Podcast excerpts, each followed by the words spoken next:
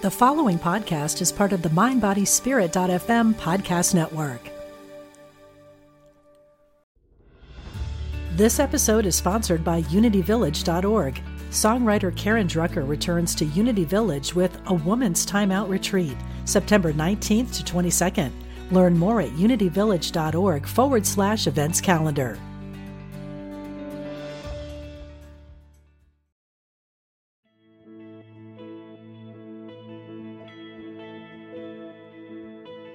Welcome to the Animal Communication Podcast, where we talk to animals. We're your hosts, Karen Dendy Smith, Meredith Tollison, and Julie Hirt. Every week, we'll share insights and stories from the animals. We'll also share how animal communication is a huge part of our lives, influencing our own growth as well as deepening the relationship with our animal family. We'll be weaving in special guests and animal communication readings, so join us as we discuss all things animal communication. Well, hello and welcome back. This is episode three of the Animal Communication Podcast. I'm Meredith Tollison and I am here with my colleagues, Karen and Julie. Say hi. Hi, this is Julie. Hi, this is Karen. And we are excited to be back for another episode. Last week, we were talking about lots of personal examples of our animals and how doing soul level animal communication has helped us learn more soul level lessons, um, how we communicate and collaborate with animals ongoing in our life. We realized that we had so many stories to tell that we thought we would kind of kick off today's episode by talking about some more of those examples because they're really cool to hear. So, guys, what do we uh what have you got to talk about today, Julie?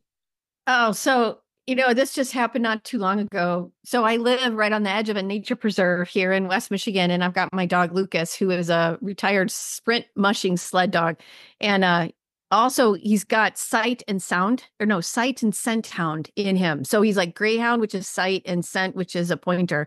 So anything that moves and anything that smells really good, boom, he's off like a shot, right? So when we lived in Alaska, that wasn't a problem because we didn't have roads anywhere and he could run as he needed to. However, here we with the white-tailed deer, that can be an issue because the reserve is surrounded by busy streets. So when there's space and he needs to go, that's cool. However, most of the time that's not so cool. So what I realized was though that he was working with me to get me to say no louder like the way I scream it. I won't do it because I don't want to break everybody's ears, but he was trying to get me as he was trying to go after all the deer to get me to say no louder and mean it and own it because I had a hard time saying no to people and like shutting things down. So I realized at one point, like he started to take off because you can kind of see it, right? Because it reacts so much faster than we do. You can kind of see it start to happen. And I would start to go, now really quietly. And one day I just went, I screamed. I just like, because I was frustrated too. I went, no. He stopped dead in his tracks and he looked back at me and he said, now you got it. And so now what's so cool now, like when we take a walk and if Brad's with us, my husband Brad, Brad will usually be holding the leash and I'll see the deer and I'll go, I'll say, Lucas, don't even think about it. And he won't. But if I don't see him and Brad's not paying attention, he totally takes off on Brad because he's trying to work with Brad on a different level too. So anyway, but that's that's one like really kind of simple 3D way, I guess. Saying That's no. Super cool. And you've had to um you've had to learn to use that in other aspects of your life and hmm relationships and professional experiences and everything. Do you feel that that has um empowered you in a way to feel that your no actually matters? Yeah, absolutely. I can actually feel like in the deer moment, if you will. Now I actually feel like my feet stay are more firmly like rooted and grounded, and I don't feel scared. Like there was a fear in saying no. That doesn't feel that that fear isn't as present. Same as like in other situations where I've had to say no. It's like no, all right, I can't do that. Nope, nope, not going to do that. Nope, and not worrying about the backlash. So I mean, it's still there. It's not. com- I'm not perfect, right? But it's like, yeah, it's still. It has really helped empower me to answer your question, Mayor. Thanks. Well, and I bet you notice it more. I bet you notice those moments where you're like, I really need to say no. I really need to say no. hmm So it- the awareness, you know, even if you're not forcing yourself to push through it, just having the awareness, this is a no moment. That's pretty awesome. hmm Yeah, I think so. What about too. you, Karen?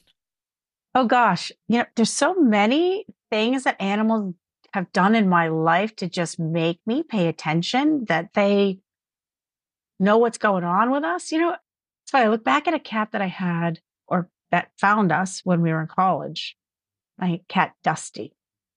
Similarly, Dusty was a was what wasn't even my cat. She was one of my roommate's cats, but she kept coming and hanging out with me. I was the one who ended up taking care of her at that young age, not really knowing how to even take care of an animal. Mind blowing how things have changed in my life now. But those first learnings of how to even care for an animal and get them litter and make sure they had food and water and make sure I knew where she was because she was small in our little college apartment, that she didn't get out and run away. And just all these kinds of things where I was really she was calling me to pay attention and I was really paying attention to her and she would come and sleep with me and not my roommate and all those kinds of things. And when my, we left college at the end of our days in college, my roommate had said, well, I'm going to take Dusty with me. I'm sending my parents to come get her.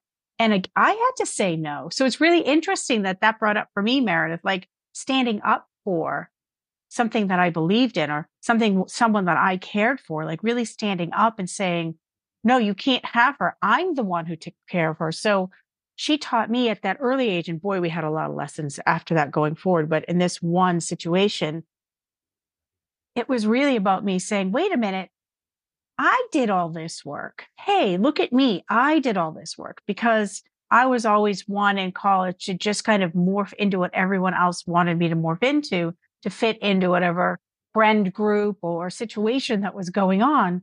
And in this case, I had to go against the grain and say, I don't care if you don't like me. I'm the one who did all this work and paid for all this stuff and took care of this little cat.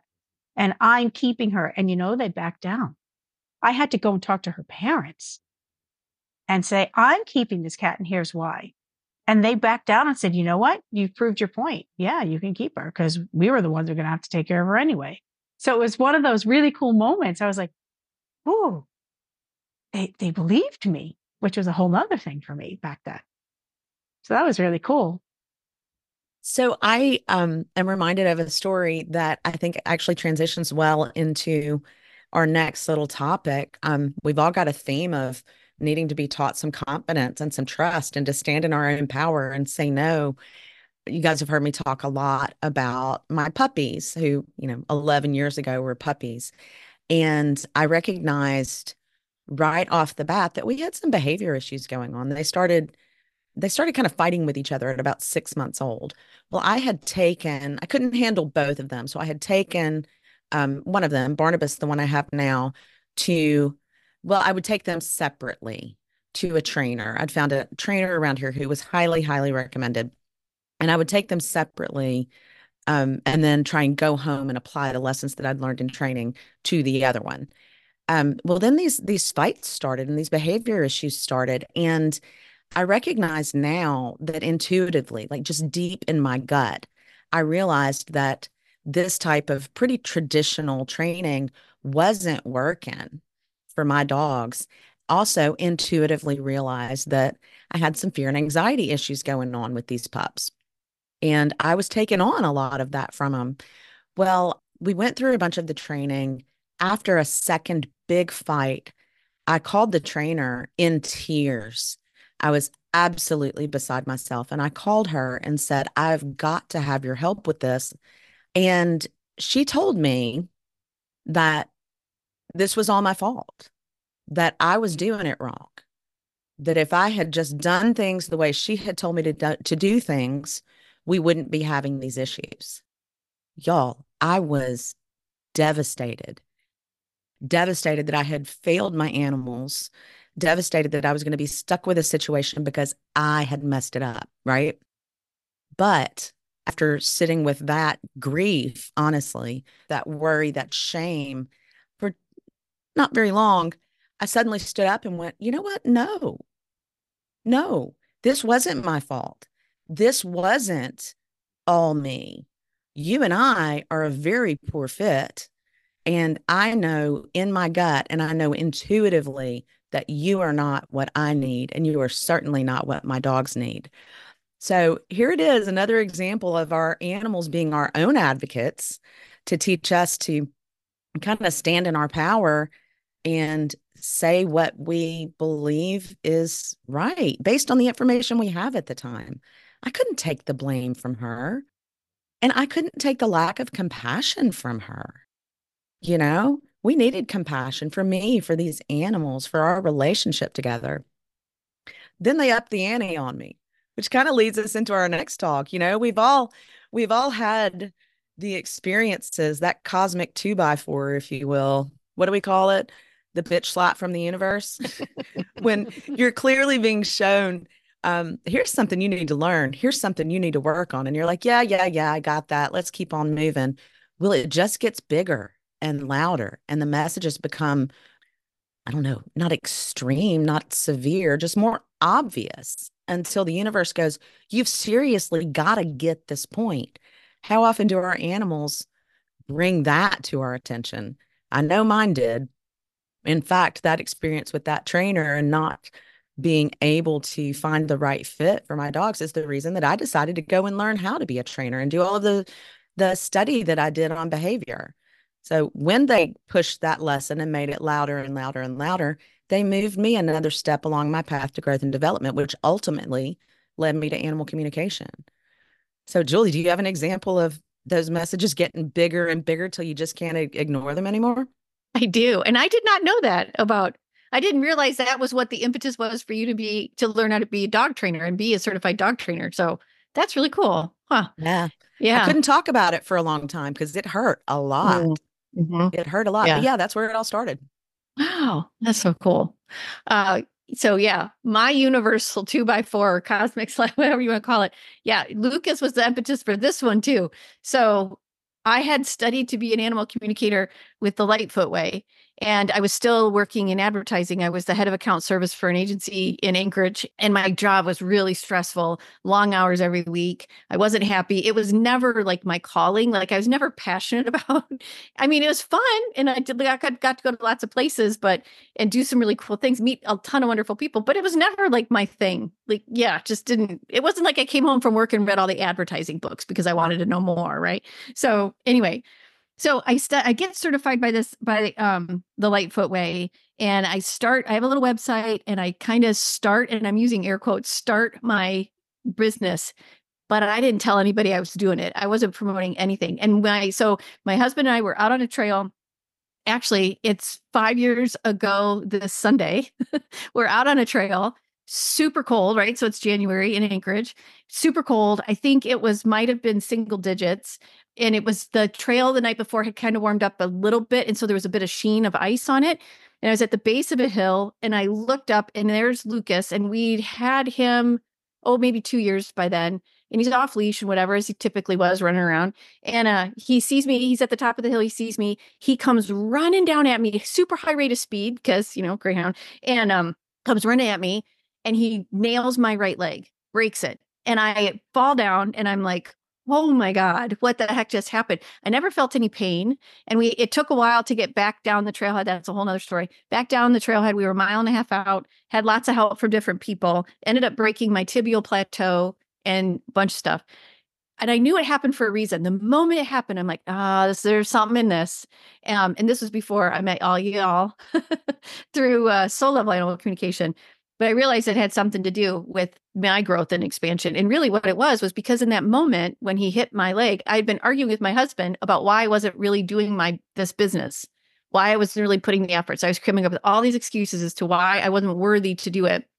And Lucas was like, ha, I gotcha. Bam. and then that's when the separation from advertising really started because being laid up, I wasn't in the office. This was before COVID. I did work from home. And I had time to investigate other ways to do this work too. And that's when I found our our teacher, our combined teacher and common teacher, Danielle MacKinnon. And it went from there. So yeah, yeah. He's like, nope, you're not doing this anymore. Broke my leg. that's a pretty loud message right there. Yeah. It's a pretty yeah. loud message. Totally. Go Lucas. what about you, Karen? You got you got one where they just kept pushing you, pushing you, pushing you. Oh gosh, yes um, my Noche. He's my kitty. He's my tuxie. He's my, he's Mr. Romantic and he's Mr. Quiet at the same time. Well, it started um, we adopted them like six or seven, six years ago.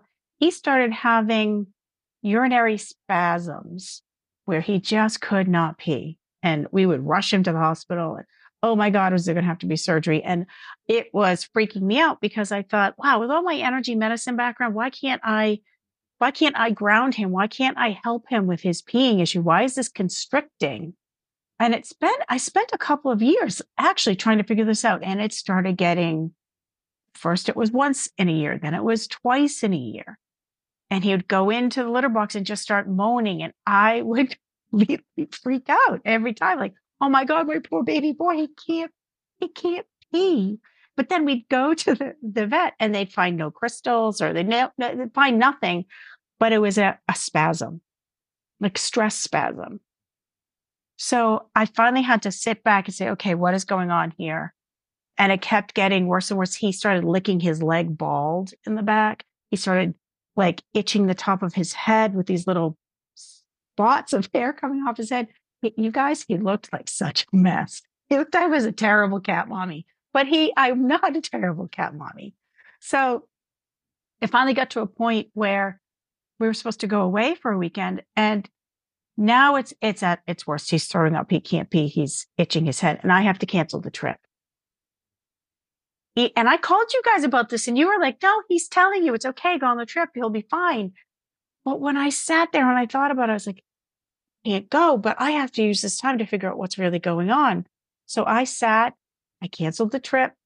I sat with him, and he came. Do you know that entire weekend he came and sat next to me in my office on the chair that usually Dia's she gave it up to him for the weekend.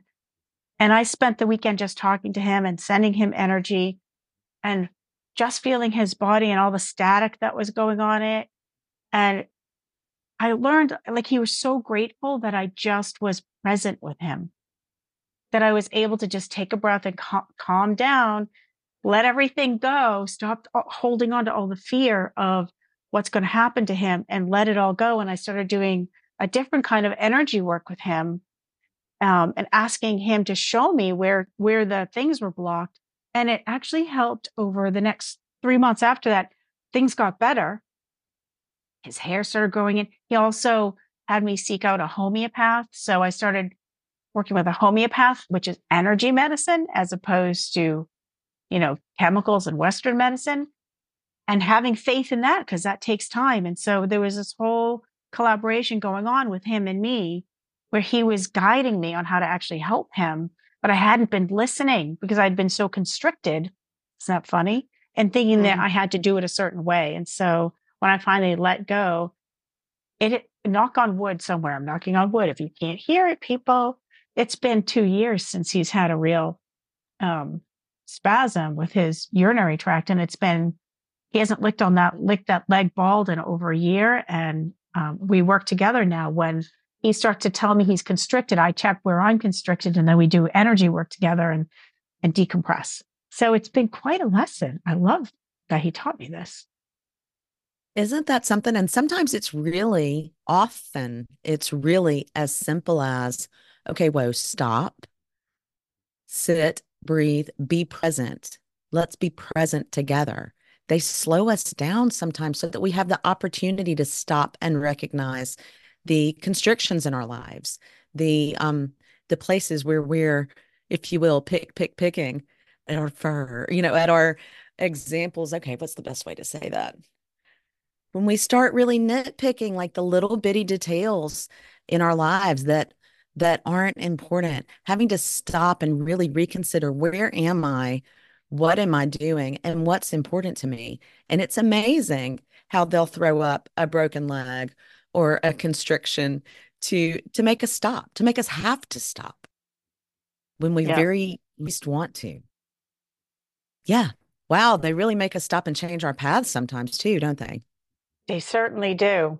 I'm very grateful for him. I was so grateful that I stayed home that weekend in a way that, you know, maybe in years past I would have been resentful I was like, nope, this is where I'm supposed to be. And it was such a wonderful connection between us in a way that was very different. So it was a great lesson.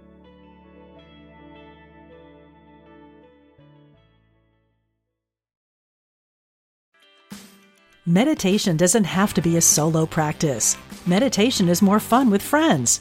Looking for a way to drop in and hang out at the same time?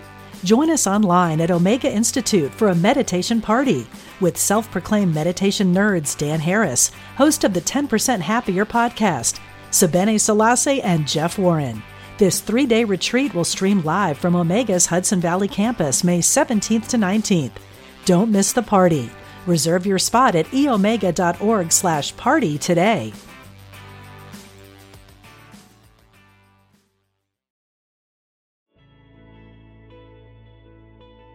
How else are animals giving us soul level lessons? I know that Meredith, right? Like when animals pass away, that's another way that they might even keep upping the ante and kick in and start to teach us more soul level lessons.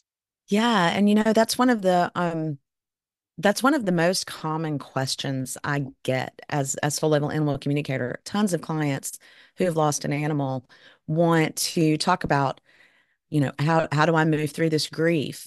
How do I continue to exist without my soul baby? Will I see them again? And the answer is always they will continue to work with you. And sometimes it's the horrible, horrible experience of losing an animal that we love so dearly that um, continues to propel us along a path, continues to help us see the next step in in our lives that we need to take. Julie, do you have an example of animals passing that have helped you with your own soul growth and development? Yeah, and I know I think in the last episode I or the first episode I talked a bit about um when the last of a I had a pack of 3 dogs and when the last pack member passed I fell into a really deep depression and uh had someone recommend studying this and leading up to all of that when first I had Noah this Westie and then India a um pit bull mix and then i had bono german shepherd mix. Um, all through all that time with them i was actually working with animal communicators thinking it was super cool. And when each one of them passed they had messages for me about um, being the voice for animals particularly bono. And just and through this other animal communicator that i was working with and just to not lose it was almost like a tether that they throughout for me or lifeline i guess and just like grab this and let this pull you forward you know you too need to help give animals a voice because there were other instances in my life where I would had been working with, you know, different friends and whatnot that had dogs or cats and they would leave them alone for like really long periods of time. And all they wanted me to do was come over and feed them and let the animals sit there alone the rest of the time like oh all you have to do julie is come over and feed the feed the dog and give the dog water let him out and then you can go. And i'm like every time i was there the animal would would just i just had this feeling like i can't leave you that's just not right. And so as bono the last one passed that last big message of give the animals voice and he reminded me of all these animals that i would care for. And so they they kind of then only did they pull me out of the depression from the other side of the rainbow bridge with learning to be an animal communicator, but they were showing me all along the way that that is exactly why I needed to do it too. So it, yeah. And I have clients that talk about it, that lessons come through, which we can talk about another time. But yeah, I'm curious to see too, Karen or Meredith, how that's helped you or what lessons you've learned from across the Rainbow Bridge. I actually would love to jump in there real quickly with um with an example. So Quentin and Barnabas, the two puppies that I mentioned, Quentin passed two years ago this week. Um, they were brothers, they were litter mates. They were together for over nine years. Um, we had so many examples of just stressful experiences when they were together because they could get triggered so quickly. Um, we have a great fenced in backyard. And even though we're kind of in the middle of town, we back up to a creek and we've got some sort of wooded areas behind us. So we have lots of wildlife. We'd have um, you know, a possum or a squirrel running down the top of our fence could really trigger like total chaos. If they got overstimulated, they'd chase it, they'd sometimes catch it, sometimes not, but they could very, very quickly turn on each other. And so it was completely stressful. We had um, a young couple that lived next door for the longest time. And for a full year and a half, we would have to text each other every time we, one of us was taking our dogs out to say, Hey, we're out um, we'll let you know when we go back in because they couldn't share the fence line together. It could trigger it could trigger stressful fights. Our next door neighbors on the other side would silently wave across the fence and wouldn't speak because if the puppers got their their attention, they could sprint over there, jump the fence. I, I don't know. It was just total, total chaos. So after Quentin passed, I was very certain that I needed to work more with Barnabas. But y'all, I cried every day, both from grief, but also from stress. Oh my God, we're outside. There's a squirrel. What's going to, and Barnabas is like, hey, there's a squirrel on the fence. And I would stop and go, I can feel my stomach nodding up right now as I'm talking about it. I would stop and go, ah, wow, this is not stressful. Then I would have the guilt of, this would be so much harder if Quentin were still here. But I had to move through, and it's taken me a while. You guys have watched all of Barnabas's great adventures. It's taken me a while to to realize I could release all of the stress and anxiety that I was carrying inside of me, trying to care for, trying to protect, trying to be the advocate for these two animals who were just living their nature. I did not realize until after it was all said and done how much of that I was carrying with me.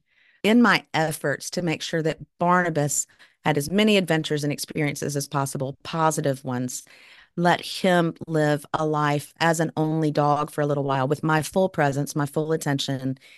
I've released a lot of my own anxiety and fear that came along with trying to protect, trying to fix, trying to make everything go smoothly. Um, terrible, terrible experience to have to lose little Quint. He was my muse, as you know. He's the reason I got into most of this. But um, from the other side, he's still helping me allow Barnabas to grow, which is allowing me to grow. What about you, Karen? What's so beautiful, Meredith, because Quentin was such a powerful presence when he was alive. Mm, we thank him now. We're still teaching you and helping out Barnabas. Yeah. Ooh, these are the tough ones, right, you guys? Because they make us all really emotional. Mm-hmm. Yeah. Losing a pet is so hard. And we don't necessarily talk about pet loss grief, which will be another episode too. Yeah. In a way that we talk about other types of grief. And even then, we still don't talk right. about grief. So yeah, it's it'll be a thing. So yes. yeah. But Karen, you've got a really cool story oh, too. Oh goodness, my hockey puck. Mm-hmm. My hockey puck is you guys listen to these episodes, you'll hear a lot about hockey puck over many episodes, I'm sure. Um, my muse too. And for with him, I really want to talk about what happened with him in spirit, but leading into his going into spirit, even his passing was part of a huge lesson for me around speaking up he I think I talked about this in another episode where he would just like come up and bite me if I was emoting but not being present. I learned about paying attention and having that awareness. The next level of that, really, the amp up, it got louder with his his uh, respiratory issues, and then he had a frozen larynx, and so I could only nurse him back so far before his frozen larynx got the best of him, and I had to I had to assist him in passing so that to make it easier for him but that constriction of the throat, which was a real thing for me too. In his passing, I was so upset about his passing and, and not speaking up about things that even in his passing, he taught me to think about what does it mean to actually have a voice and to to breathe, fully breathe and speak what you need to say with full breath. Um, and in doing so, he continues to work with me. And one of the things he made me just kind of speak up about and speak out about um, was after um, this is kind of funny because my husband and I were at a dinner, private dinner for ourselves after going to a friend family's wake or yeah, it was a wake for a friend of ours, her one of their family members. And I had just gotten into all of this and hockey puck had just passed not too long ago. And I had finished my schooling with Danielle and um, he was asking me like, well, what are you going to do with this? Like you say you want to do this and are you going to leave your lucrative business and do this? Like, what are you doing? And I felt his presence come through the top of my head. I knew I was speaking, but I wasn't sure what I was saying. And all of a sudden, he was pushing words out of my mouth that I was hearing myself speak at the same time. It was a very out of body experience. So, if anybody ever had that happen, it's a very strange experience to be speaking, but know you're listening to yourself speak. You know, you guys have probably had that too, right?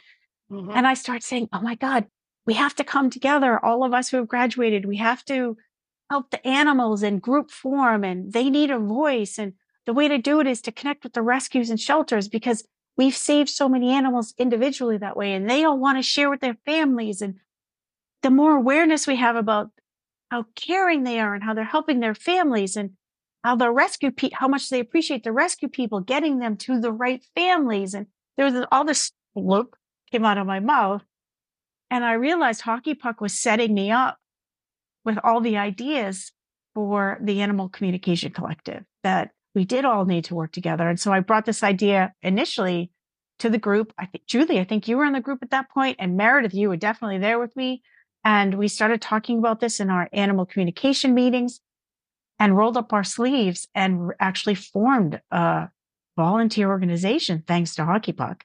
Yeah, mainly telling us to help animals have a voice. And that organization is now what, three years old, you guys, where we're we all come together as volunteers.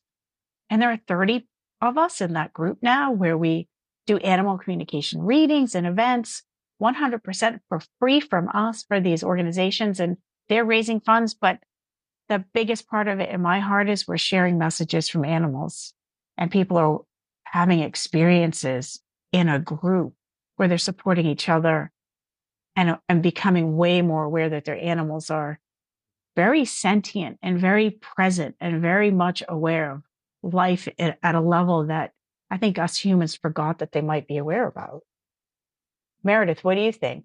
I mean, you you helped yeah. me put this thing together from the beginning. Uh, yeah, when you presented the idea, I remember hanging up from the meeting and calling you and going, "Oh my god, I'm in. I'm totally in."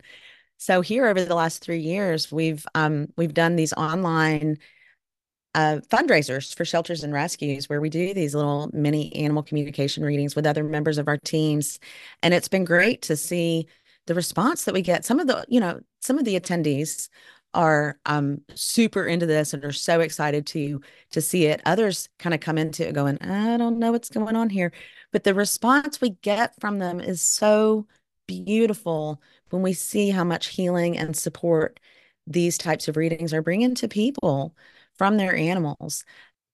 Yeah, it's been great. And in fact, we have um, I think our first event of the year is coming up on February the 22nd. We will be doing a fundraiser for the Evelyn Alexander Wildlife Rescue Center. We did an event with them last year, and we're so excited to be coming back and doing it this year. So you will be able to find information about that at the Animal Communication website, the Animal Communication Collective.com. Um, we're also on Facebook and Instagram as the Animal Communication Collective. Julie, your your thoughts about the Animal Communication Collective? Oh my gosh. And, well, you I will just say you guys started it and then you invited me to just to play and then at that point in time i was in the process of moving from anchorage to the upper upper peninsula of michigan. And to be quite honest i didn't i just didn't have a whole lot going on. I'm like yeah i just totally jumped at the chance and then did my first event with you guys for NicaLove a fantastic rescue in new hampshire and i was hooked. I was totally hooked. These events are so much fun and I just made a note too. Um, I think some things that we can talk about in the in the podcast are like how an animal communication reading usually goes. And then in like you said, Meredith, at the Animal Communication Collective events, we do mini readings. So we can talk a little bit about that. But also what's super cool is some of the threads that come through. So even though we choose intuitively who gets a reading, what happens is the messages actually have a meaning for everybody present, including us. And so I think that's something too we still have we'll have to talk about. But yeah, the Animal Communication Collective has been is just really really fun just to be able to introduce people who may not have ever heard of animal communication before in a really accessible way as well as a way that helps the animal rescue with much needed funds and much needed help and even hearing too because many times in the promotion of it we will talk with some of the animals in the rescue. So it gives, it sheds light for the people caring for those animals about the animal. And then it also gives the audience a little bit of insight into what the animal's experiencing in the rescue, which most times is love and gratitude and things like that. I don't yeah. want to general, I, I'm generalizing, there's more to it. Anyway, so yeah, the Animal Communication Collective's been a big deal for me and for I know so you guys, and I just love working with uh, with both of you. It's been a game changer. So all because Lucas broke my leg. and because Hockey Puck had a frozen larynx, and because mm-hmm. Quentin passed, and and so these animals, that's what we're saying is like when they pass, even when they are in spirit, they are you know whether they're alive or in spirit, they are pushing us or they are resonating with shifts and changes and frequencies in our lives that they know is just kind of the way to go. And if we pay attention, they really do start to shine a light for us in ways they're almost like giving us clues. It's like, it's almost like a mini puzzle, right? If you really pay attention to what your animal's doing, it's like a really fun, you can look at it as a really fun riddle. You can also look at it as them guiding you in a way that you might be surprised about. But um, in all these different ways the, at the soul level, there's such intelligence and orchestration going on for all of us if we just stay present for me for me stay present and breathe thank you noche thank you hockey puck and so many others um, for reminding me about that as we're wrapping up today do you get messages from your animal and spirit oh all the time oh so gosh. in yeah. India, for me, there's some wind chimes in a really protected place. And so when I'm kind of like, when I'm thinking, I don't know if I want to do this, I think I don't, I think I might not worthy is not kick my negative belief or limiting belief that I don't feel worthy enough to do stuff is kicking in. Those wind chimes will ring. And I swear to God, there's no wind to move them. So that's her. And I in there because they were bought for her by a friend of mine. So that's her little way of saying, nope, you've got this girl. Keep going. So yeah. How about you guys? Your numbers, your hockey puck signals. Oh yeah, my hockey puck numbers. And you guys, even as I started talking about this situation, it was 111 on the phone. And I have a picture of hockey puck on my phone and the time. And sometimes I'll just randomly go to see what time it is or look at something and it's either 1111 or 111 and it's his face. So while we were talking about this situation, my phone lit up and it was 111. so how crazy is that? Thank you. I love puck. it. I love it. Yeah. Okay. Well, we've, gosh, we've had a lot to talk about today. I love just getting together and chatting with the two of you. We're going to have so many more fantastic conversations about this. So, thank you for listening to yet another episode of the Animal Communication Podcast. Uh, for more information about the three of us, keep up to date on our episodes, follow us on mindbodyspirit.fm. You can also learn more at our website, theanimalcommunicationpodcast.com. Again, if you're interested in attending an Animal Communication Collective event like the one coming up on February 22nd, you can visit theanimalcommunicationcollective.com for all the details. For today, uh, signing off, I'm Meredith Tollison. I'm Julie Hirt. And I'm Karen Dendy Smith. Thank you so much for joining us today, and we will see you next week.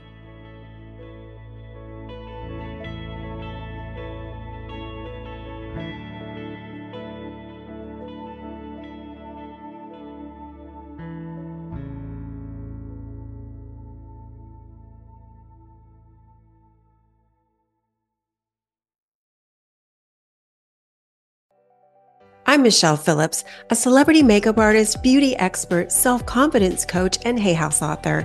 My podcast, Beauty and Beyond, is the place for women navigating the challenges of the aging process. Listen in for my professional advice as well as my expert guests as we share valuable tips, practical tools, and empowering resources to help you not only look amazing, but also live an amazing life part of the MindBodySpirit.fm podcast network and available wherever you get your podcasts.